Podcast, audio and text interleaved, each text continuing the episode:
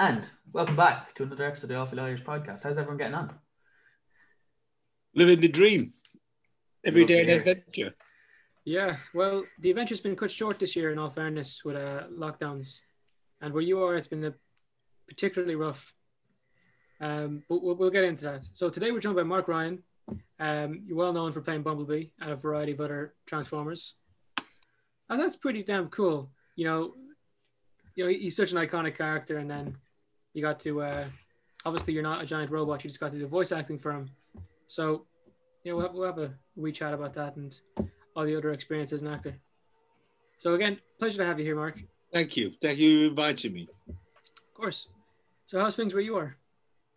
Um, well, like everywhere in the world at the moment, it, it's been hit and miss. You know, um, the Netherlands started out. I'm currently in the Netherlands. Uh, um, it, it, was uh, under control. They started early. It started in March with basically a full lockdown, which meant I couldn't go to the pub Gunnery. So I give my Irish pub Gunneries in Alkmaar a shout out.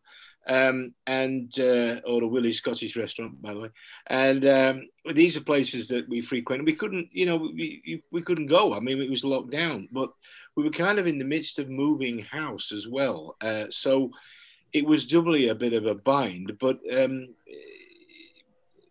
to be honest with you, I haven't found the isolation that much of a problem. I mean, as a writer, you tend to uh, be isolated anyway, lock yourself away. Excuse me, uh, and um, just sit there and, and, and work. So last year for me was mostly writing um, and developing stories and ideas for TV shows and for comic books. We got The Pilgrim out there, which did really well, and developed that into a TV show. So um, it, that part of it has not been uh, that difficult, and we've been my, my wife and I have been very sensible. I mean, it's not to us, it's not rocket science. Just Mm. wear a mask, you know, use the sanitizer, and just be sensible about these things. But um, I guess that some people really miss the social life, so in, and and they miss a pint and a chat with their mates, and they, and they just can't, you know. I understand it's it's tough and it's difficult, but um, at the time we were also nursing an elderly uh, uh, my wife's mother, and so we, we just couldn't take the risk because if she'd have got Mm. it, it would have made her very very sick. um, so we've just been very very sensible, to be honest with you. Um, and other than the odd trip out, we we have a little boat here that go out. We go out on the lake, so you can't get much more so, socially distancing than being on a boat in the middle of a lake. Yeah. And um, that's that's to me is my little bit of an escape and my little bit of heaven. And so I was very. We've been kind of okay with it. So, uh, but I understand that people have, have really struggled with it, and the only problem is um, that's how it's got spread. And uh, uh, I guess having done work on uh, viruses in terms of telling stories and, and writing, like The Pilgrim is about a virus, I understood about airborne um, viruses and, and the mutations and stuff like that. So I had a little bit of knowledge enough to go, I don't like the sound of this. Um, let's just be sensible. Let's just hunker down and see what happens. And so, about a month before uh, this all really blew up, I was speaking to pals in London who were on tube trains, you know, and hopping about and wandering around London. And I was going, "Uh, why are you not locking down? What is going on there?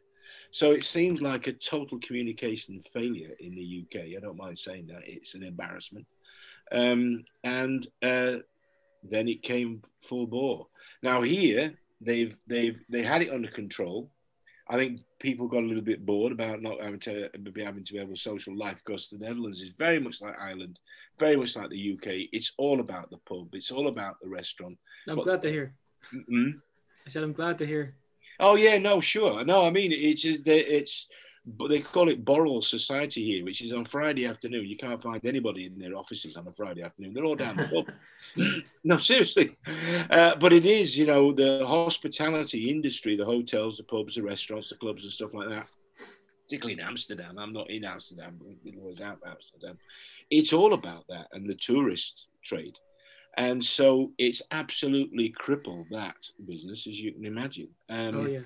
But there is that social thing here, and certainly during the winter when the weather here is very much like Ireland and very much like Northern England, it's very grey and damp and rainy and cold. You want to go into a pub and have a have a steak sandwich and a pint, and um, they've had to just cl- close that down because people then started to go back and do that, and of course it's we're now in, in a second wave and it's pretty serious. Second Pretty wave. serious. Yeah, we had one of those. Now we're on our third. That's the worst we've ever had. It is Uh, god awful. I can't. I don't mind saying this to anybody that's out there that's listening. But don't start me about QAnon because I'll go com- completely off the rails. Anybody that thinks that this is a hoax, you need help because we know at least two people that have died of it. I have good friends of mine that have had it, and they said it's the worst thing they've ever had in their lives. And that um, uh, at least two people that I know that are close pals said, "Oh no, I didn't think I was going to make it. I thought I was not going to get. I was so weak I couldn't get out of bed." So anybody that thinks that this is a hoax or it's not real or it's some kind of conspiracy or whatever, don't just be sensible. This is this is a very very dangerous virus. If you happen to have a, uh, uh, uh, uh, an immune system which is compromised in any way, and um, you know you can see what's happening in Los Angeles. I can't even get back to LA, even if I wanted to get back to LA where my other home is. Uh, I wouldn't go back there right now. I can't. All the hospitals are full. And this is again because of people going, oh, we don't need to wear a mask. We can just go out and wander around Huntington Beach. God Yeah. knows what else and do what you, you can't. This thing will kill you. And if it doesn't kill you and you give it to somebody else, it's going to make them very sick Mm. and or kill them. So come on, guys, let's just get this together. Start thinking about this sensibly. There's- It's a new seems to be virus. this- We're on the same page here. Yeah. There seems to be this huge debate about masks in general that you know it it doesn't take that long you know you're, if you're going shopping it doesn't kill you to wear a mask and you see so many videos of people protesting to them you know screaming their heads off it's it's unnecessary Yeah, they, they, they, um, the big sales uh, thing is uh, uh, one of the big um, changes, Albert Heijn's, and they have literally have people wiping down the handles of the trolleys. You can only go in with one trolley each. Everybody has to wear a mask. They won't let you in if you don't have a mask. It's no, sorry, wear them or don't come in. They Mm. wipe down the trolleys, so whatever. We use the gel anyway before we go in. There's a bottle before you squish your hands or whatever. And that was the same with Primark or all the big stores. They were doing the whole, you had to do that. And if you didn't do that before you went in, they wouldn't let you in. They go, sorry, go do your hands. So you had to do your hands. You had to wear your mask. Just simple. You know, this is not, you know, a freedom thing, really. It's not. I mean, the reason that you wear a mask in a hospital is because it's it's preventing you breathing um, germs onto somebody that might be sick in a hospital, and also breathing in. It's simple. It's just a simple barrier. Now, it may well be that you can contact it from a surface, whatever. I believe you can. So that's why you wash your hands and you use that um, the, the the the stuff. Just just do it. It's this is uh, it's crippling the world's economy at this rate, as well as Oh, Good luck ever recovering. But I, when, when people talk about like the economy and like we should prioritize that, it's, it's a bit rough, a bit um, out there. You, you want to be thinking about people and how they're going to recover. And- I think there was. Don't get me started on this on Cummings. Um, I think the original there's kind of a, was a a, a right wing thought.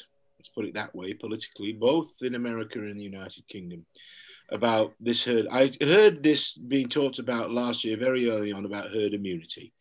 And again, the only reason I knew a bit about herd immunity because I've written stuff like the Pilgrim, which has got you know a virus in it, and so I'd studied the various things things of this.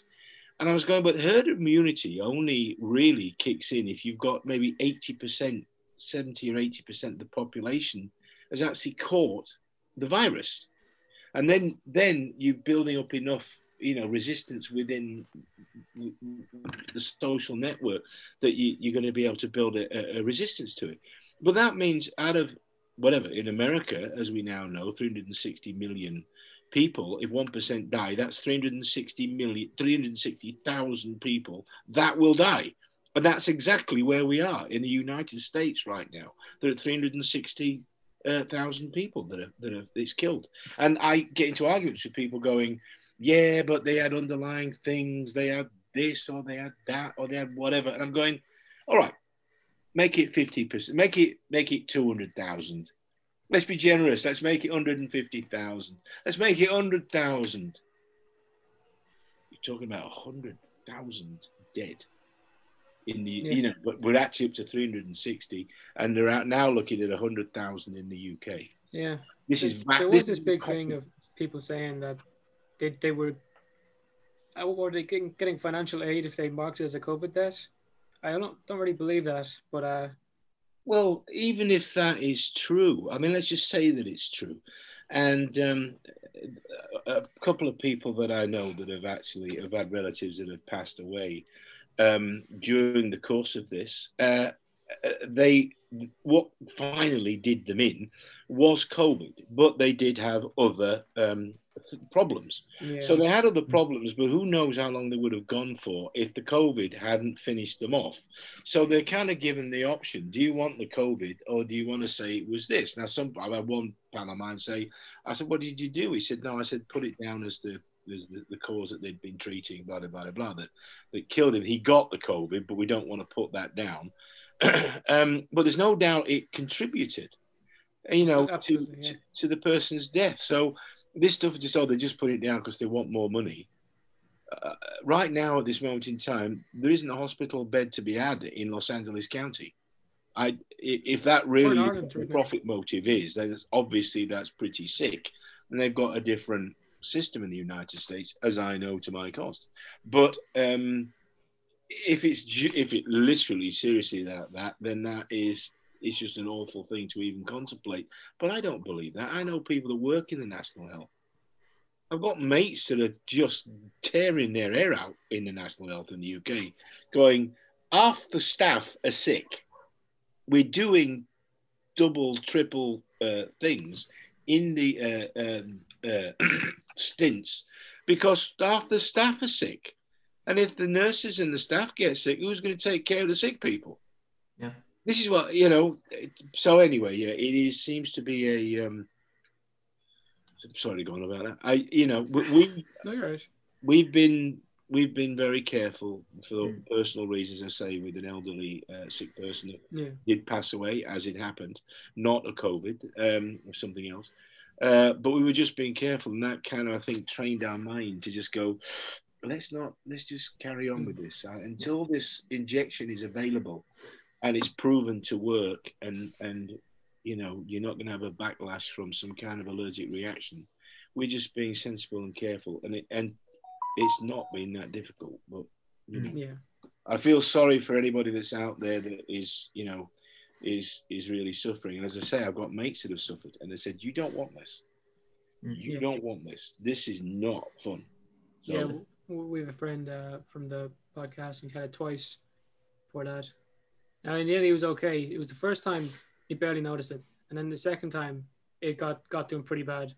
Really? Yeah.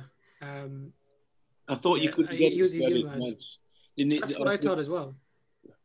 Well, they're just saying today that if you've got it, it gives you like 18 months of immunity or nine months of immunity or something like that.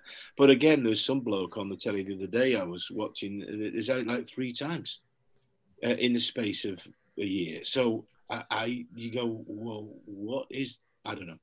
It's difficult to know yeah. half the time what the truth is. I mean, you try and go by WHO and uh, the World Health Organization and um, and the experts, you know, Fauci and stuff like that, who seems to be a sensible bloke. Yeah. Um, but some of the other, what shall I say, misdirection, um, to be kind, um, or you know, deflection, is has bordered to me on the criminal. Mm. Um, you know. And the amount of fake news that goes towards it. Yeah, we, I was about to bring that up. Yeah, we're, we're media students, uh, so we have to do, uh, you know, an essay on fake news um, obviously COVID came up. Um, I, I avoided politics, so I went really deep into COVID, and um, you know, there, there's a lot of fake news with it. Like oh, the death rates um, of one percent. That that's a lie in itself. That can be thirty times higher in um, poorer countries. Uh, and they're not they were accounting for only first world countries when they initially said that. Omissions of fact, you know, they're at someone's expense. Yeah, I you know I, I guess at some point in proceedings we'll know really how this started. Um, but again, it's there's a lot of short-sighted uh, populism going on at the moment in the world, and the idea is that the populist politicians get rid of all the experts because they don't like to be told the truth or don't actually be given you Mm. know a, a, a briefing on something, and we can see where that has led Yeah. you know um, the reason that we hire scientists and specialists that, that kind of thing is because obviously their advice is going to be something you want to take on board if it if it fits but to just hollow out organizations like um, they did with the, the Wuhan uh, team that was there, part of uh, Barack Obama's team that he sent there specifically to watch um, the, the what was going on there and work with the Chinese on their viral research. And then, of course, uh, Trump pulls the financing and brings him back. So, guess what happens? We, we Yeah. don't have really what. What, what, Now, what can you do? At some point in the proceedings, we're going to know what the truth is, but you know, we don't have it at the moment. Yeah, and it's hard for some people. But look, Mark, I'm glad that you got you know your creative outlet with your writing. I'm glad yourself and your wife are safe. Thank you. Uh, we ourselves are safe. So I'm hoping everyone listening is in the same situation that we're all a okay. If you're not, Just be sensible. Just be uh, best of luck. man. Yeah. Yeah. yeah, absolutely, absolutely.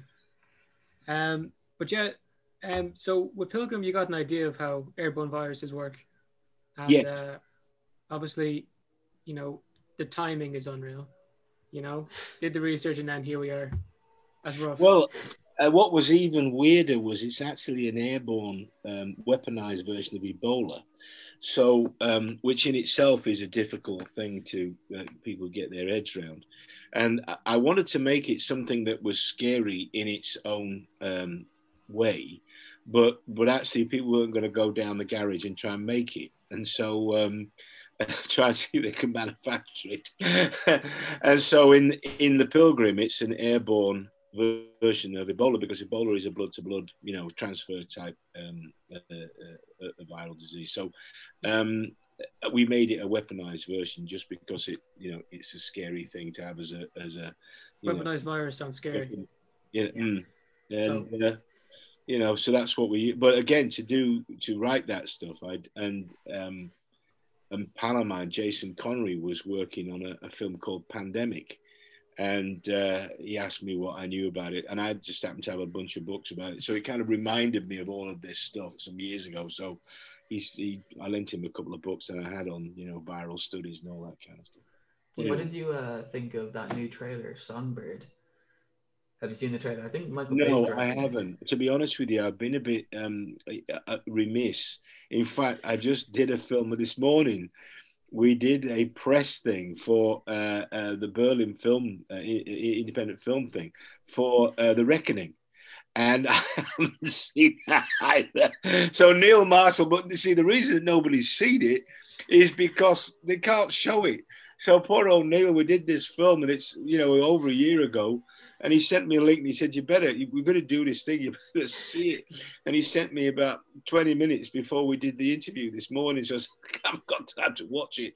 So to be honest with you, I, I've been a bit remiss about watching uh, TV uh, stuff, um, really. I've been glued, I must be honest with you, to the TV, to the machinations that have been going on news wise in just about every other arena um, whether it's CNN or MSNBC, I, I, I've been glued to that. But I'm, I, I have to do some catching up with that type of show. Yeah. Okay. Well, Have we've you got seen plenty of the time to catch up with things right now. So Have you seen Yeah. the trailer? Jared? It's like uh, yeah, Like- I've seen it, like and COVID in four years. yeah, Like basically, years like if, if you're not immune, they, they, they shoot on sight if you're caught outside your house. Yeah. Um. Oh. Yeah. That's yeah. Um, I'm sure there's some people in the states. I'm not, okay, I'm, not, I'm discriminating with the states. I'm sure there's some people out there who think that could be a reality someday, but Mhm. it's not. That's kind of out there. It's being. I think that, that I think that's the point of it. It's just to be like the most out there possible. We Mhm. could be watching that like in the same year, and COVID's long dead. And you know, I seen I seen one tweet. It was great, and it was like you know, five years from now, you could be putting on a jacket and you find a mask in your pocket and you're thinking like, what a crazy time that was, you know, when we're all back to normal. Yeah, it'll happen because I mean, God above, I grew up. You know, I'm you know, oh, I'm 39 plus, and um, I've been 39 for the last 20 years. So, uh, Congratulations. and, uh, you don't look a day over 20. Well, you always drink quality alcohol. there you go. That's the secret. See, we, we preach this, but people don't listen. I'm glad you're here, Mark. it it preserves. See, the- we're in our 40s. People don't understand this. oh my god. it preserves the inner, you know, whatever. Anyway, um, and uh, I remember being at school. We were just talking about it, about having a, a all the other stuff, mumps and all the other stuff that was out there. And I used to go to school. I used to give it to you on a sugar lump, you know, they pop a sugar lump with whatever stuff they were trying to kill off. But it worked. It worked. It, we, you know, we didn't have any um, uh, all of that stuff that's out there that, that chicken pox and all that kind of stuff, you know, Mm. or if you had it, you know, it, that you had a little small dose of it, and that was it. That made you immune. So um, this, again, about not wanting to take a shot is because some people genuinely believe that there's a chip in it. They want to chip That's stupid. chemically. No, I I, mean, know, I know a lot of people who are like, I'll wait a while and I'll see about it. I think that's kind of a weird attitude. It's it's been out for a while. People have been taking this for, I don't know, like it's could have been taking it for over a month at this point, and they've been okay. Well, there So, are zombies. People saying like we're, they're going to hold on uh, until they know a few people who have it. It's, it's been out there, and the chip idea, the Bill Gates chip idea, it's just it's just it's it's hilarious. You could write a movie about it. It just there you go. There's a bit of, of a right Well, idea. people have been also the, in, even here, and, and I guess maybe in the UK as well. People are, are blowing up 5G cell towers because they, they believe Really? I, listening. I remember, I remember st- hearing stories about that. That's- They, they were, that's they were destroying 5G cell towers. Right. they thought it was mind control. You know, like my, my mom's had the vaccine. She, she's a, she's a nurse, and every time she walks to the room, my phone goes from 4G to 5G. It's great. Like, like, it's, it's terrific. The benefit. People don't understand the benefits of this thing. It speeds up your speeds up your you know internet. Is that what you're trying to say? there Exactly. you go. Thank you. It's it's like they talk about the mind control thing, but faster internet is not a bad price to pay.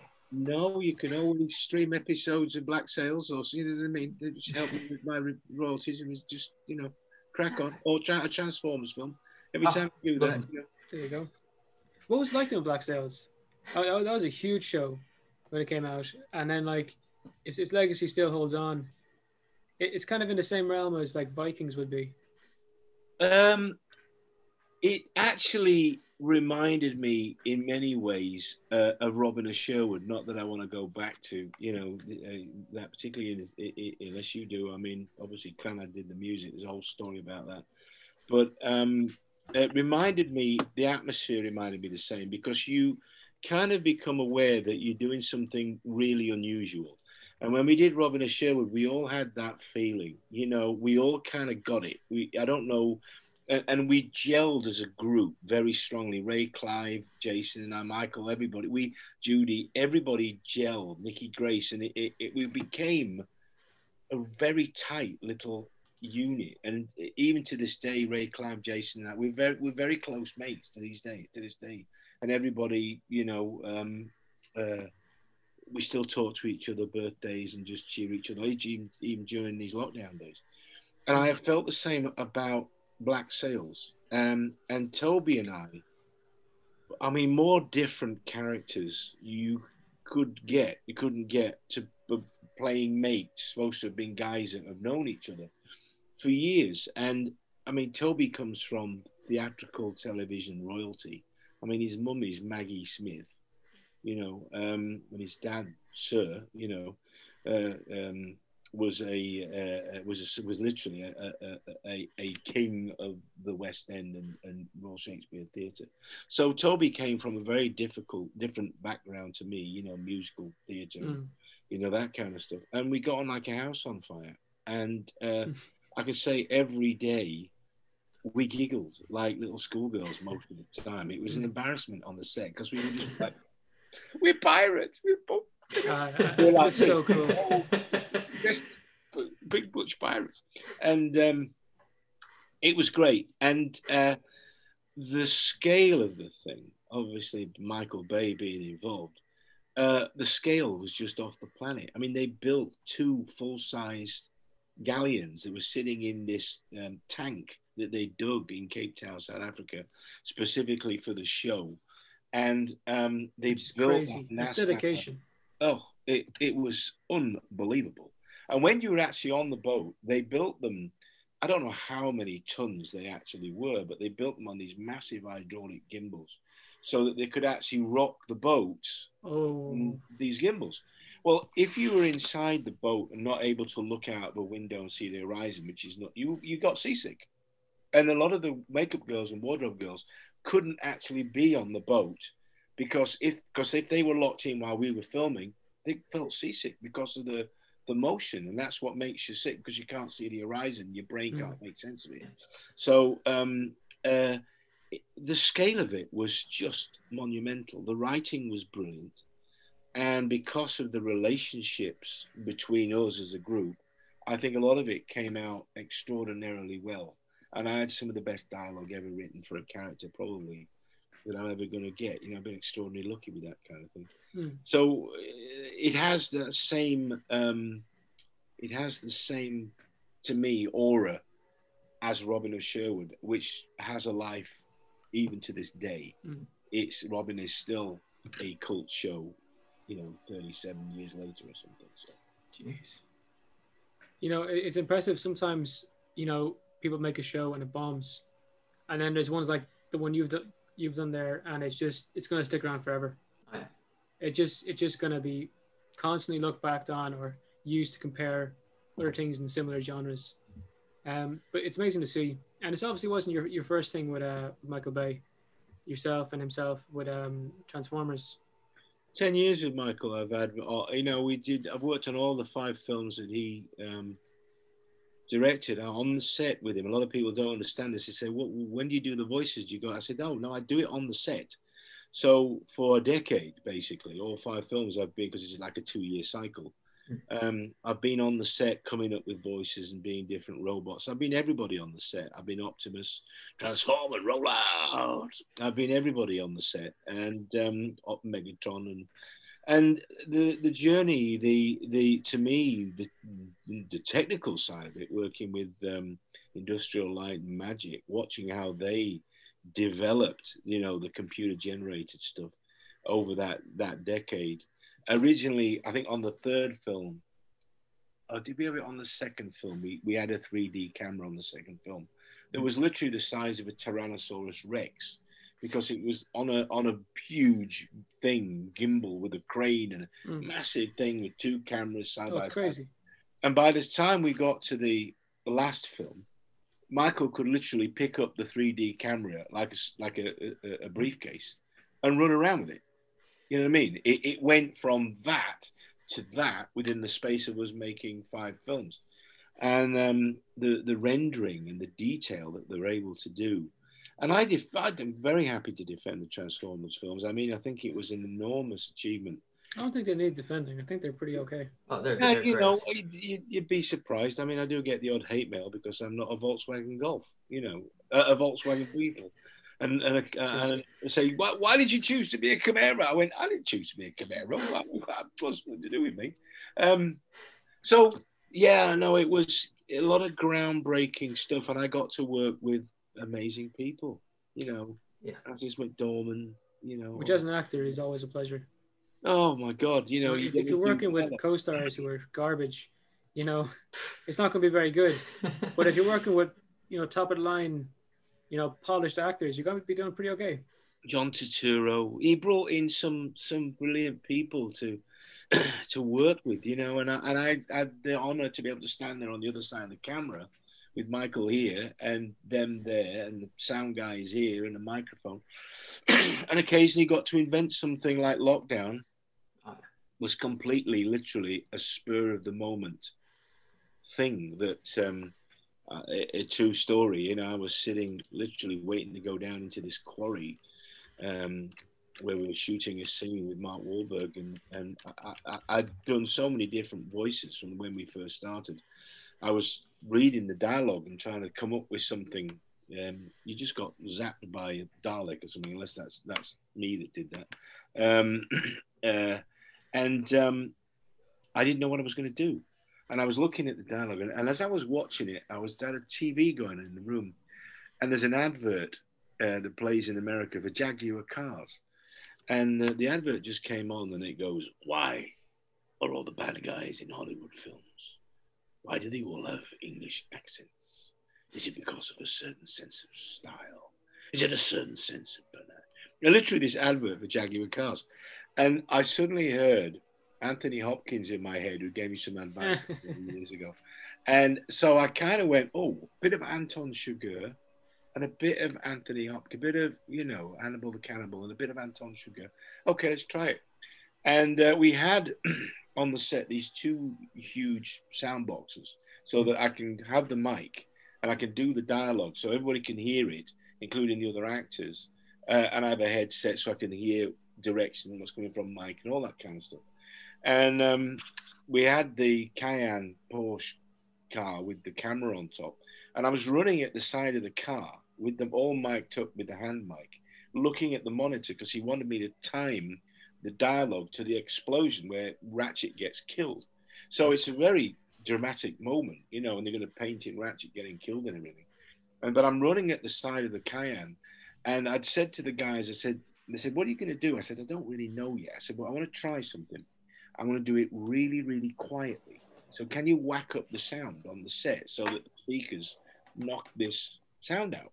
And I'd, we were in this um, old harbour area that was part of like hollowed out in the rock and everything, massive old thing. So as we started to do this, and I got the cue from Michael to start doing the dialogue, but the timing was, I just literally went, you know, Autobots, Decepticons, always making a mess. And then I have to clean it up. Literally as quiet as that. But because the mic was wired up to these huge Pink Floyd bass bin sound things, this voice, this thing sounded like the voice of God.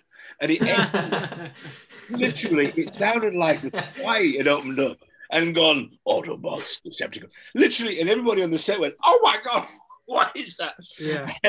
it was massive. It was literally these huge bass bins that made this noise.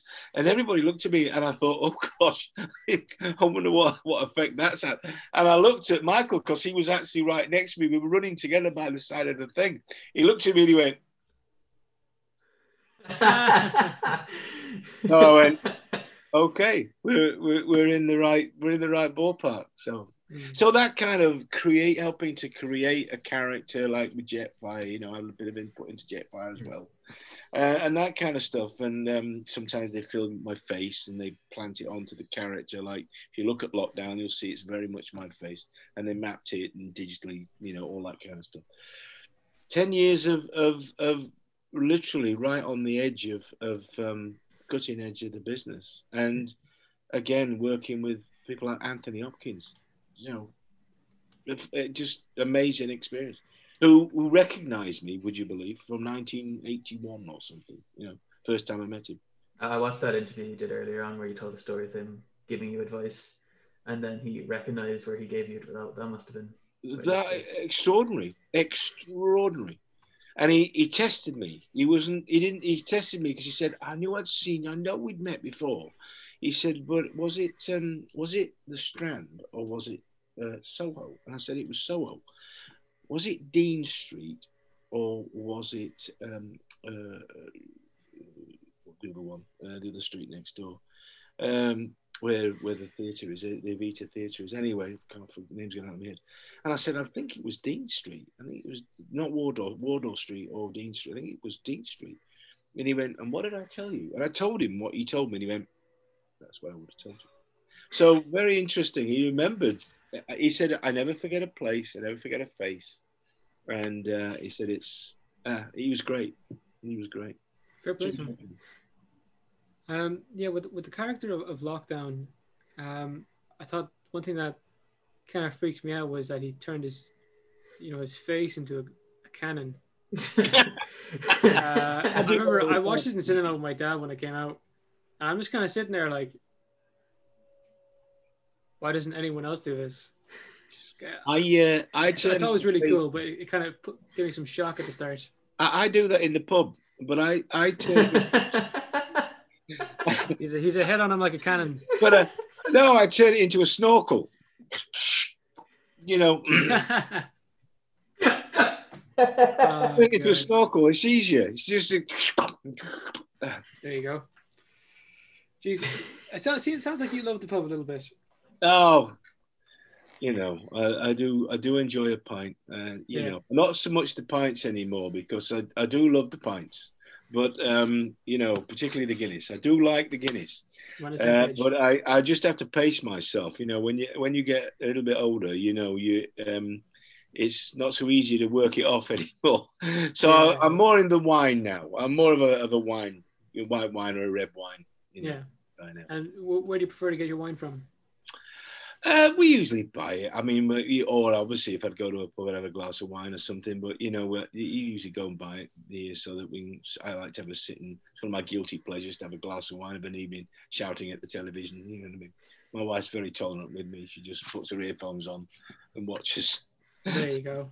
Midsomer Murders or something. You know what I mean? And I'm screaming and shouting at CNN or whatever. So yeah, I, like, I do like a glass of wine.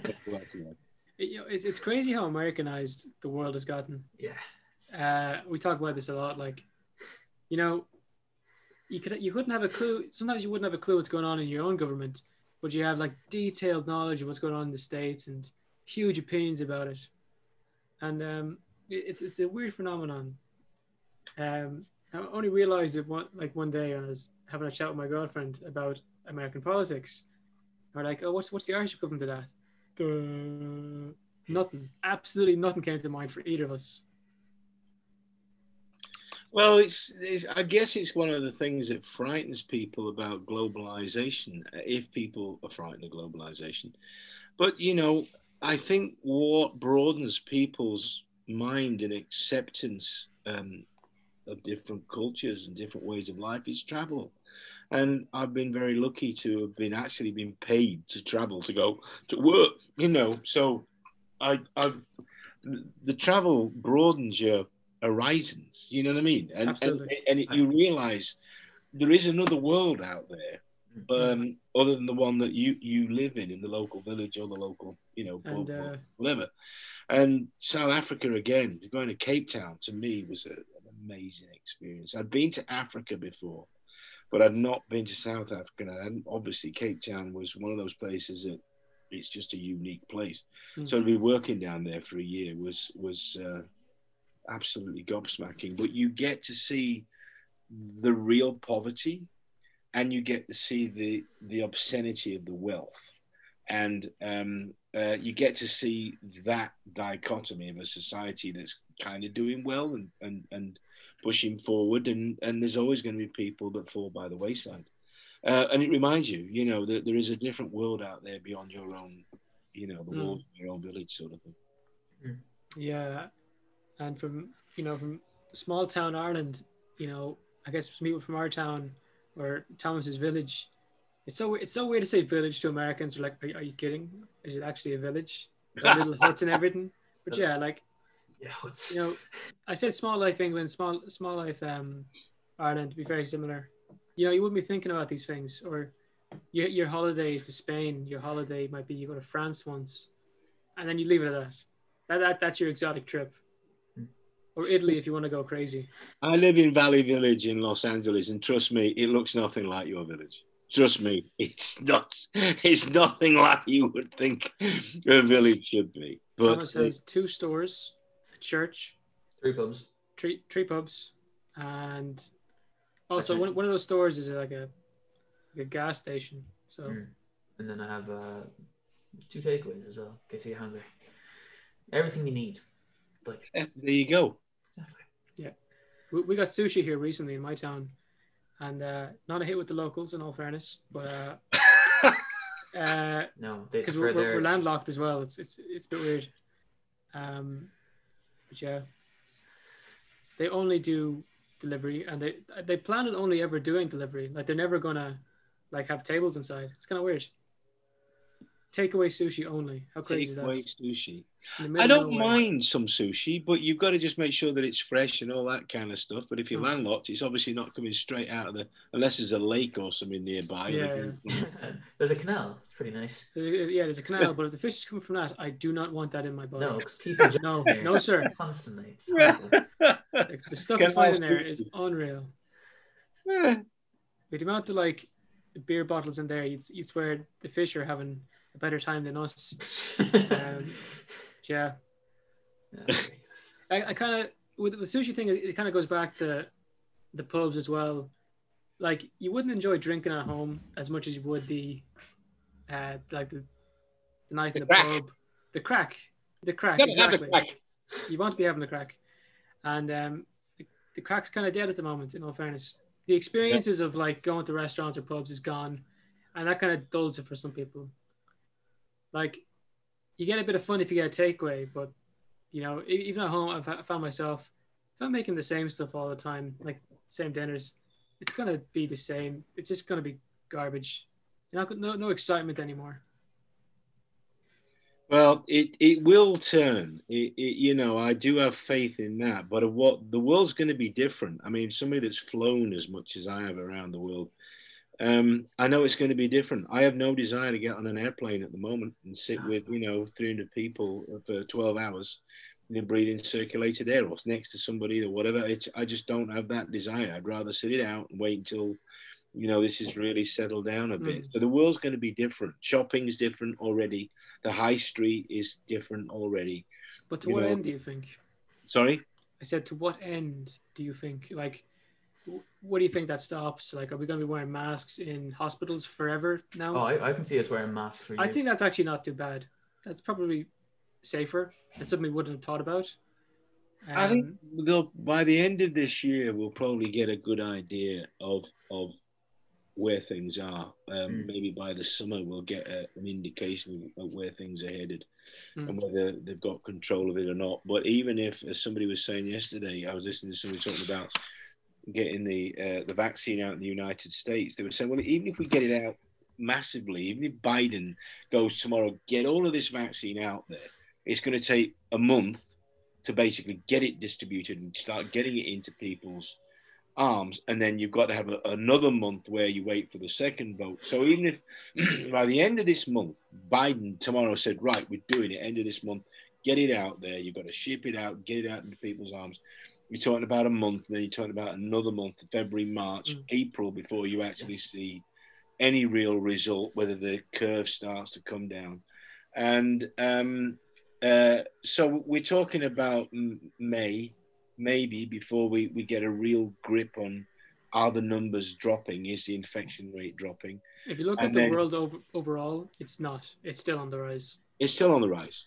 and there's been very few moments that it stopped. And it's actually amazing with with. You can see all the times America has peaked because they're very they're very noticeable peaks in the uh, the chart. But no, Yeah. it's, it's not going down yet. sa- Sadly, So I think we're looking at probably certainly the summer before we even get a glimmer of where this is going, and probably um, late summer, you know, fall before we we if we're going to get it under control by then, and certainly some of the restrictions are still going to be on till the end of this year. That's that's as far as I can see. I mean, I have to. I'm got to go back to the states at some point in the proceedings, so I'll probably be flying back there, you know, July or something. So hopefully, um, you know, there, there enough. There will be planes to get on because at Yeah. the moment the, the airlines are, uh, are struggling. So you know, it's going to change a lot of things. It's going to change a lot of things, and, and it's going to take a while to turn it around. I have no doubt we will. I just it's going to be it's going to change things. Yeah. Mm. I And think we're an- expected to be vaccinated by September, is it, Jared? Like Um, most of Ireland. I, October, I haven't been keeping up with that to be honest. I, I kind of like to avoid it. Yeah. Avoid the news. If, if they show up tomorrow and offer it to me, I don't care where it goes. Just give it to me. I honestly don't care. Um, uh, look, I'll be walking around giving people 5G. That's gonna be great. Uh, do, do you need, do you need, do you need a boost? Just, just come here for a radiating. You can just radiate 5G There you go, as you you're go. walking around. You know what I mean? Be careful though that someone doesn't want to decide to set you on fire because you know if you are radiating it, you might be uh, trying to read people's minds. That's the other thing, that, you know. Yeah, no, that, that's another thing. Um, but my tinfoil hat says otherwise. You know what I mean? Take notes. It'll protect you. Yeah, there you go. Um, just, that's a story in itself. But as an actor, how how has this lockdown affected you? Like, are you doing all your work from home, or are you just taking time off? Um, I've got well, I, I've been very, very lucky. You know, it's funny because Ray Winstone and I, we were talking one night with some mates, and I keep saying lucky, and I get told off for saying lucky because Ray said, Marky, Marky, you're not lucky, my son. You make your own luck. And I said, well, Ray, I, you know, then we've been fortunate then in our careers. And he went, oh, yeah, yeah. I said, well, we have been fortunate because we, there's plenty of barriers in this business to get from A mm. to B. There's plenty of things in the way to do what you want to do. I said, we've been very lucky that we, you know, he said, yeah, do you know why? And I said, I don't really. I've often asked myself that question. He said, because we didn't know the barriers existed. So for us, they just didn't get in the way. We went straight through them. And I thought about what he said. Uh, it took me a while, and I went, you know what? He's absolutely right. Mm. If you actually don't see the negative, if you don't see the barriers or the you know thing to get from A to B, you tend to just keep going, and the barriers don't exist for you. Because I've had people say to me, "Well, you went from Evita right? A you stepped into Evita in the West End, legendary West End show with Harold Prince, to Who Dares Wins, to Robin and Sherwood, to the you know this this. How did that happen? I said I don't really, I don't really know. I just travelled. Hopefully, and if I was given a job where it was working with Bob Anderson on first night, whatever, you just try and do it to the best of your abilities and enjoy it and learn from it. So that's been kind of my philosophy.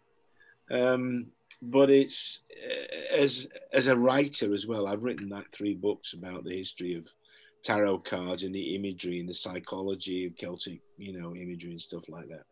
And so um, I've always written, and it's not a big step for me. I enjoy all three, whether it's writing, singing, the musical side of stuff, or or, or, or acting. All three are the same to me. It's all the same process. Um, different outcomes and all that kind of stuff. But but but so writing to me has been good. So this year I've been able to we've got like three projects in development with companies in Los Angeles um, that hopefully one of them will, all of them will get picked up. I hope one of them would do. Uh, would do, um, and they're all interesting shows. So one of them, you know, is we try and obviously develop the Pilgrim as a TV show. So we're working on that, and um, there's a couple of other ones that I'm involved with. But I've always been involved with that, either helping other people produce projects, uh, or you know, I'm one of those people that sees a connection, so I just make the connection and don't mm. necessarily anything out of it. I go, oh, that person could work. Oh, that would work well.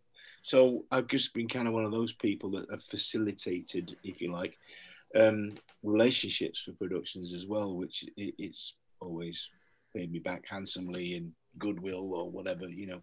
Yeah. So for me, that part of it, I've spent a lot of time doing this, doing Zoom calls and Zoom meetings, pitching shows and working on projects and helping other people with their projects and writing bits of stuff, you know. Um, so I've, I've, it's really not been that difficult, you know. Well, again, glad glad to hear it. Glad it's working out for you. Yeah. Well, it's like improvise, adapt, and overcome. There's no point moaning mm. about it. Get on with it. You know what I mean? Um, mm it, it's it, we are where we are in this, and I've always had that thing, you know, just going. Well, you make the best of it. You know what I mean? And whatever life throws at you, you just tackle it and and try and make a positive thing out of it. Yeah. For me, the glass will the, the Guinness glass will always be half full. It's never half empty. It's always it's always half. You know, and uh, you know if it's tough when it's tough, when the going gets tough, the tough go shopping. Except there's no high street to go shopping anymore. There you go. So you got to do it online. I've done plenty of it. I'll actually show, I do, I'll show if, you something after getting here now. Give just so you know, I've got mates of mine that have been filming even in the middle of the pandemic. And what they're doing and what we've had to do with one of the projects that I'm involved with, which is a film, um, is come up with a concept whereby we can, and this is what they're doing now, I won't tell you who because it's, it, but it's an ongoing show that's just finished filming in Canada. And what they do is you fly in, you get tested, you're isolated for two uh, uh, weeks to make sure that you. Then you go into the bubble, which is a hotel which they take over, where all the crew, all the cast, everybody is in that hotel. They're not allowed out. They can't go out to the pub. They get their food in there. They are isolated within that bubble. And they uh, get picked up by the same driver that is also in the bubble. They go to the set. They film on the set with the same people. They don't go off the set. They stay in that bubble. They get in the same wagon with the same driver. They all go to the same hotels and they stay in the hotel. Food is brought to them. Everything they need, their laundry is done within that bubble. And they keep Sounds the virus on the outside. So even in these situations, the people have been able to shoot stuff. It costs more, obviously, and you have to have a higher insurance for, for, for medical issues. But um, even during this time, things have been shot and completed. Yeah, I was on set for the last duel and they got finished up. They were they were militant about masks. Apparently, I had the wrong mask one day and they're ready to fucking murder me. What was Um, it on? Uh, the last duel, Okay. and I'll show you what I had. This is the exact same one. Um, because this has a filter, Yeah. Um, I was I was nearly murdered. I know it has a lot of layers. In all fairness, it's got four four layers to it and a filter. I thought, oh, I'm gonna be grand. I have a state of the art one. I'll be doing okay. And then no, they just gave me a disposable one and said get a new one. I did. I did. I didn't complain. Um, obviously, you know, there's stuff at risk here. There's people jobs, people's jobs. Um, you know, the, the whole industry is on show, so you gotta behave yourself. Yeah, we we wear the little, you know, medical ones all the time, just going out. If we go out shopping or whatever, you know, even if we're getting in the car. Do you wear it outside? You know, we had we actually bought some of those as well. We actually had my wife and I had the ones with the filter, and somebody said no, the filter is actually useless um, because it actually doesn't filter. it's Yeah, not designed for that. No, um, uh, you're actually better off wearing one of the medical, just a little paper, not paper, whatever that material they're made of, which is actually filters more than if you've got one with a big hole in the side. So, Mm. anyway, Yeah, it's fair. Okay. well, whatever you need it for. Like I've seen people going out there with basically gas masks and hazmat suits, and uh, I think that's a bit too far. But uh, sure. yeah, but there are clubs for that particular type of thing on a Saturday night in Dublin. If you want to go with your rubber suit and, and a gas mask, there's there's special places for that. You know what I mean? It Mm. costs a bit extra for an evening out, but you know what I mean. And then you get hosed down or sprayed down with something, Yeah. and, and you know, and every, you know, everybody's good friends at the end of the evening. You know what I'm saying? Things you'll do for a pint. Swear The things we'll do for pints. saying? Um, I've seen some awful things people said that they do for pints at the moment. Fair play to them. I remember they did takeaway pints here, and that was, that was a big hit. People love that. Yeah. Take away pints. And then the Taoiseach said no more and gave out to everyone. And Yeah, it- gave everyone a tap on the wrist and said, yeah. like, it was like takeaways could stay open, so they're like, oh, we'll do takeaway pints. Take Yeah. pints. Take Yeah. away pints. Save Yeah, the but- And then So like, I don't know, were they delivery or did you pick them up? uh, I think you have to pick them up. Yeah. I'm not. I'm not sure to be honest. Like I imagine just- like four pints coming to your door. Like, oh, that's, that's me sorted. Yeah, that'd be an experience. And why not? That's what I say. Yeah. Well, 100%. yeah. I, I, try, trying to make it like harder for us to drink here at the moment because uh, obviously alcoholism is a problem. Uh, we're, we're pretty guilty of that in Ireland, and uh, it's gone up crazy during the lockdown. So Oh, they've been a bit militant on it. I think it's, it's I think it's fair, but um, Mm. here's the thing: if you make alcohol more expensive, they're still going to go for the cheapest one. You know, if you make ten cent cheap, uh, more expensive, that's ten cent being taken away from the kids' food or something. If people have genuine alcohol problems, you Mm. know, well, and it is a lot of, you know, as you do when you're a young man in London or wherever, uh, you know, particularly if you're on a show or something, people tend to drink. You know, I, I enjoy a drink. I, you know, I, uh, I'm not an alcoholic. I don't wake up in the morning and think, well, where's, where's my next shot of vodka? where's the pint? Yeah, Um, you know, but certainly I do enjoy uh, uh, a glass of wine, but so do the French. So, you know, there you go. I don't. I, as long as it's done within moderation, but I do understand it can be an issue for people. And I've got mates that that have made that decision uh, just to stop drinking because it was affecting their lives. I know people that have said that to me and said, "Can't do it anymore." Um, and I, am sure he won't mind. But one of them, John Hurt told me once at a party because, of course, he was a famous drinker, and um, we were again. I think it was me, Ray, and Clive. We were actually on the set of 1984, and we were watching Richard Burton and uh, John Hurt do the scene, the famous scene where he's sitting in the chair looking out over the hills. And we actually were there watching it. And um, we got talking to one of the ADs, and they were we were there for hours, and nothing moved, nothing happened at all. They were waiting for the light or something. And I got to, I said, uh, "What what are they like?" I said, "No." I said, "Man," he said, "They every day we put a bottle of rum, bottle of vodka, bottle of scotch, bottle of this, bottle of that, bottle of gin." In each wagon, about six or seven different spirits in each wagon. And at the end of the day, it's all gone. it's gone. And I said, Oh, Christ. He said, The weird thing is, they come out and they're both word perfect. They'll come out and they just two or three takes, bang, done. Yeah. Bang. That, that's crazy. It's crazy, right? No, sometimes you'd stumble if you if you just had like a pint never mind like all those bottles. And I bumped. I saw. I saw John at a party, and I said, "You won't remember, uh, probably," but I said, "We came down to see you." He said, "No, lovey, I've got no idea. I don't remember any of that period at all with Burton. God, wiped out." And I said, "But I heard that you stopped drinking. You're not not doing it anymore." I said, "No, love, I had to. I had to give it up. You know." I said, "What? What? What was the switch in your head?" He said, "Lovey, it was getting in the way. It was getting in the way. And I love my business. I love what I do. And it was just getting in the way. So it just had to go. And I think there's a switch for some people. You know, they just, some people can do it cold turkey. Some people need help. And some hmm. people can just go, no, it's getting in the way. It's just not, it's not helping me do what I want to do. So yeah. And I mean, power to those people. Um, you know, the drink is a, is a, it's a curse at times, but you know, mm. if you can get through it, fair play. We had uh, we had Dr. Rob Kelly on. He's a addictionologist, and he was severely addicted to drink. Where he lost his family and his house, and now he's a self-made millionaire. Like he's. No. he's, he? he? said he was Gordon Gordon Ramsay's best man as well. Mm. He, uh, he, helped, helped Robert Downey Jr. get get off uh, drugs or whatever. Same with Eminem. Like he's he's yeah. amazing.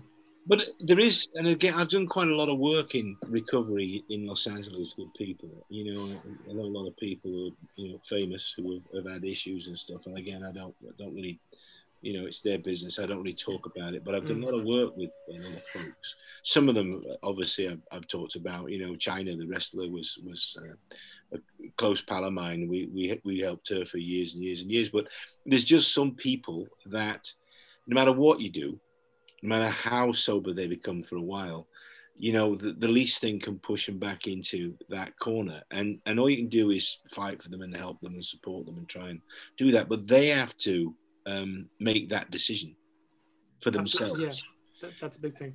And one of the one of the stories that I tell because it's true is um, I was we went, had to go to New York to try and find somebody to bring him back to LA, and, and we'd gone up there to try and talk this person into coming back.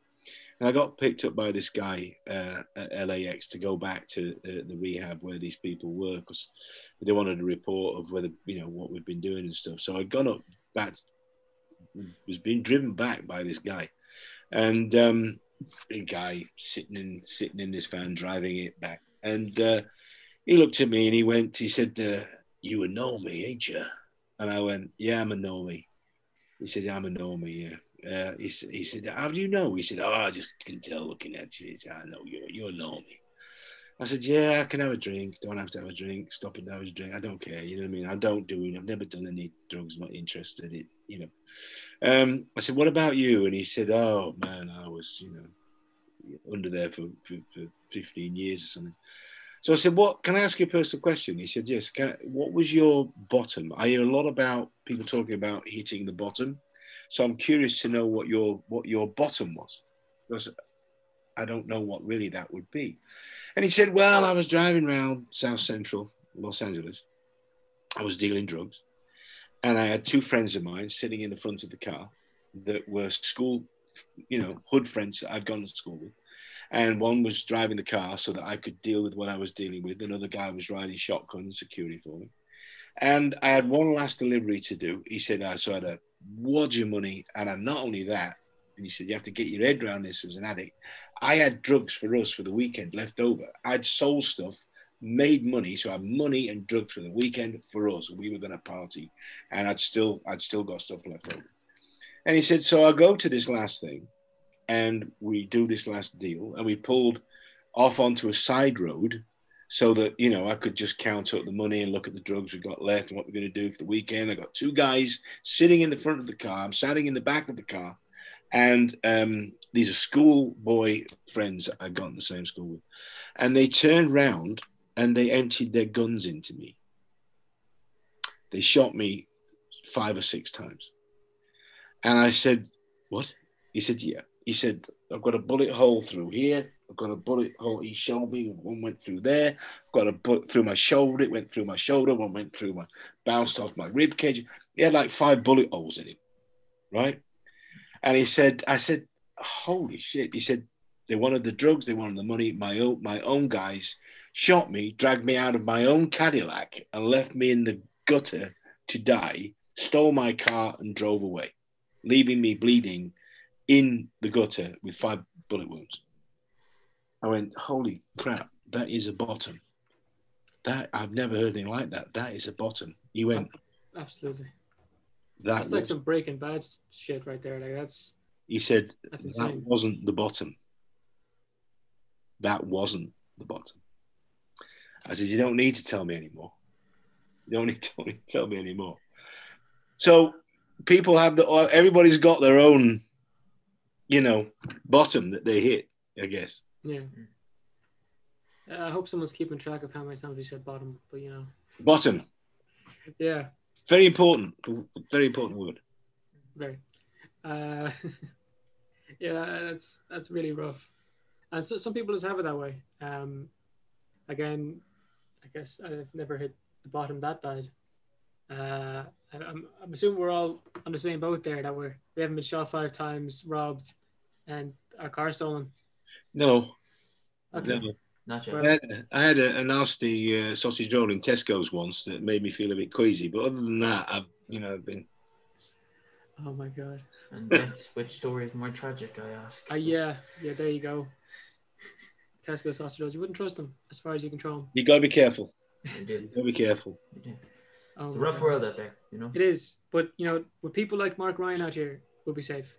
No, Mark, Mark, it's been a pleasure talking to you today. I'm glad we've had you on. Oh, 100%. Um, anytime. You I'm know, we could shoot the shit. oh yeah, yeah, we- again, 100%. we played it and missed with the emails a bit, but it's all because of what's been going on over Christmas and the Ah, New Year. yeah. So, you know, I've had a very interesting life. You know, I mean, if you want to ask me back in time, I'll just talk to you for Of course. Oh yeah. Eventually, you'll just. What happens to normal normally is that people just kind of go into like a comatose state because they're just listening to, and they go, "I can't take anymore. Can, can you stop him talking? stop him talking. Don't tell me another story." Well, I think we had you matched because that's all we that's all we do. You know, we talk. So there you go. Um, Later in the year, later in the year, ask me about. I'll, I'll tell you some more. Hundred we- we're percent. happy to have you on again. Yes. And Mark, if people want to check you out, where can they find you?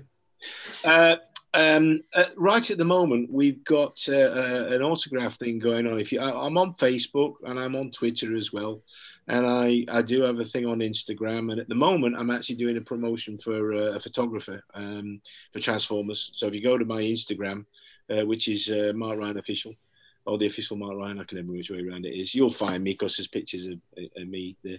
Um, and we're doing we're doing that. We're looking at doing another pilgrim, uh, the following uh, up of the other pilgrim after story uh, this year with Mike Grell, my mate Mike Grell, top man, top top artist. And we've got another few things going on out there at the moment. So, but you can find me either on on Twitter, um, I think Mark Ryan two four three, um, uh, Instagram official Mark Ryan, or, or Facebook. You'll find me on Facebook. But uh, you know, I've got a few projects floating about out there at the moment. So Mm. yeah. come support. Come There you go. well, they know where to find you. So again, Mark, it's been a pleasure Thanks, Uh, guys. thank Thanks everyone so for- much. watching or listening. And uh, as we say, Have a good one. Take it easy. Top of the morning, lads and ladies. Support for the Off the Irish podcast is now brought to you by Manscaped, who is the best in men's below the waist grooming.